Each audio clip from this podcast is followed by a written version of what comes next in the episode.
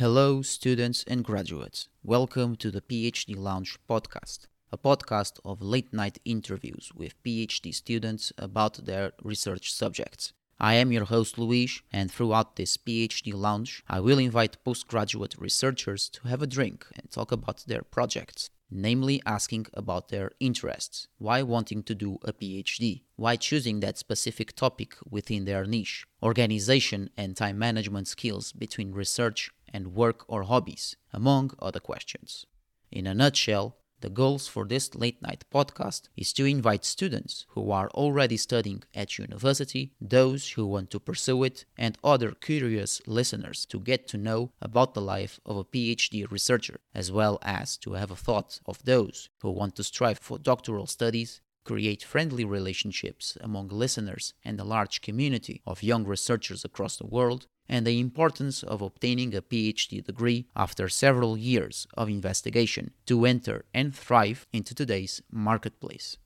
So, in this first episode, I am the guest myself, and I will talk to you about my educational background, why I want to study for a PhD, and why I've decided to start this podcast. I am from and grew up in Faro, a southern city in the Algarve region of Portugal and there at the University of Algarve, I graduated in Cultural Heritage and Archaeology, a three year bachelor's course where I learned the history, policies, and methodologies applied to evaluate and study the heritage, artwork, building, and archaeological remnants from prehistory until contemporary age in Western Europe. During the bachelor's, I had the opportunity to do a one year Erasmus period at the University of Santiago de Compostela, located in the region of Galicia, Spain, where I undertook modules from different years in art history degree. And I also learned to write and speak Spanish with international and Spanish students, respectively.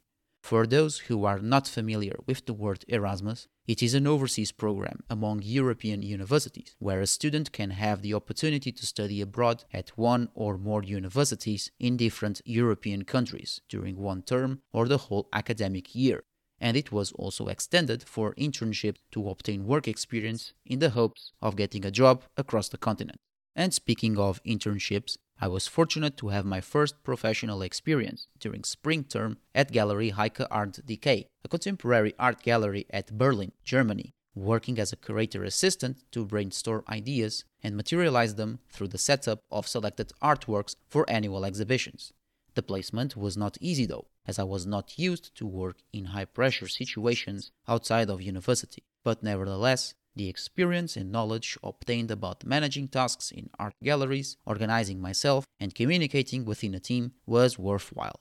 Following that gap year experience, I moved to Swansea in Wales to study a master's in ancient history and classical culture at Swansea University, learning different subjects of the ancient world and classics like royal palaces, Roman houses and their architecture, Latin language, or Greco Roman letters. I completed the master's this year by writing the dissertation entitled Hybridization in the Hellenistic World Precedents, Development, and Legacy, and I am currently preparing to study a three year PhD in classics starting in July at the same university, as I was accepted back in April after submitting the research proposal with the title Hybrid and Third Space Representations in Hellenistic to Roman Syria and Western Mesopotamia an approach to cultural interactions in cities during the Seleucid, Parthia, and Roman empires. So, the first question that I want to address for this episode is why did I decide to study for a PhD?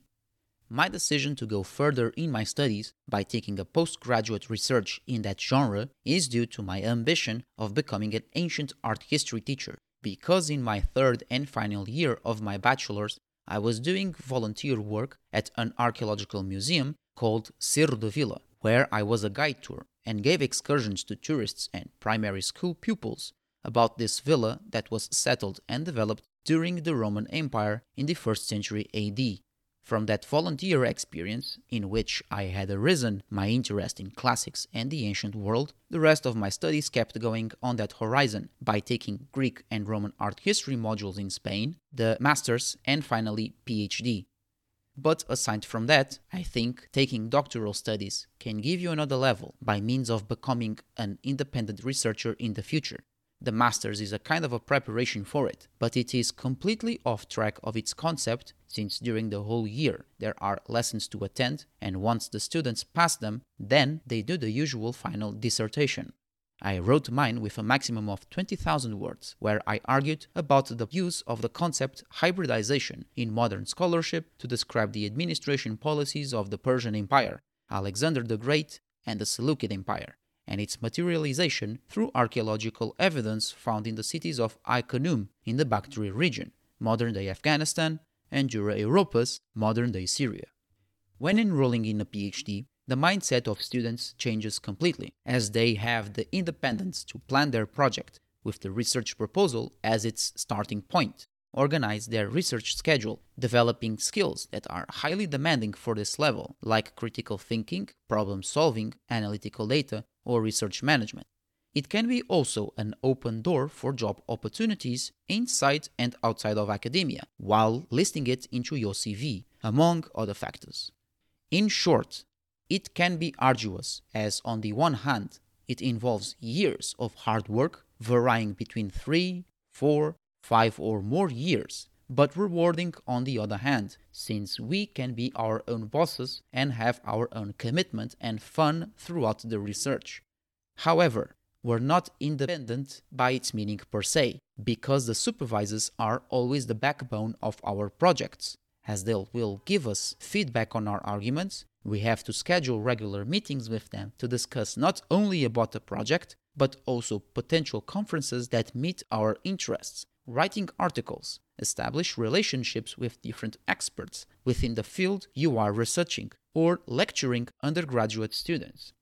So, because of those challenges, combined with my interests in becoming a teacher and the ancient and classical worlds, that I have decided to do a PhD, attempting to be known within the academic community and hopefully become an example for the next generations. As for my interest in starting a podcast, First of all, I am a podcast lover and I hear podcast content around my research field and different topics, whether on YouTube and in other podcast platforms on a daily basis. And furthermore, I have been following for quite a while YouTubers, podcasters, and bloggers talking and writing about their personal experiences, study methods, and productivity management in their PhDs. I want also to be bold in exploring different content around PhD as well, through this podcast inspired on those who have been doing it. And this may sound something that I am copying from others, but my intention is to invite them to discuss and share different thoughts about PhD life through their projects, share my personal viewpoint around postgraduate research, exchange contacts between researchers and the listeners, and make this podcast a useful advisor for undergraduate and master's students who are still deciding whether they want to go further throughout their academic life. Since I will start the PhD in July, I want to record some episodes earlier, though it might be difficult as I work full time at the moment and I am taking a teaching assistant online course, and therefore this podcast will be built as part of my hobbies but I will try to make an effort to record two episodes per month during the PhD along with my other demands. As from July forward, I have to do research during the week and work during the weekends, and some of the spare time will be for podcast research, recording, and editing content.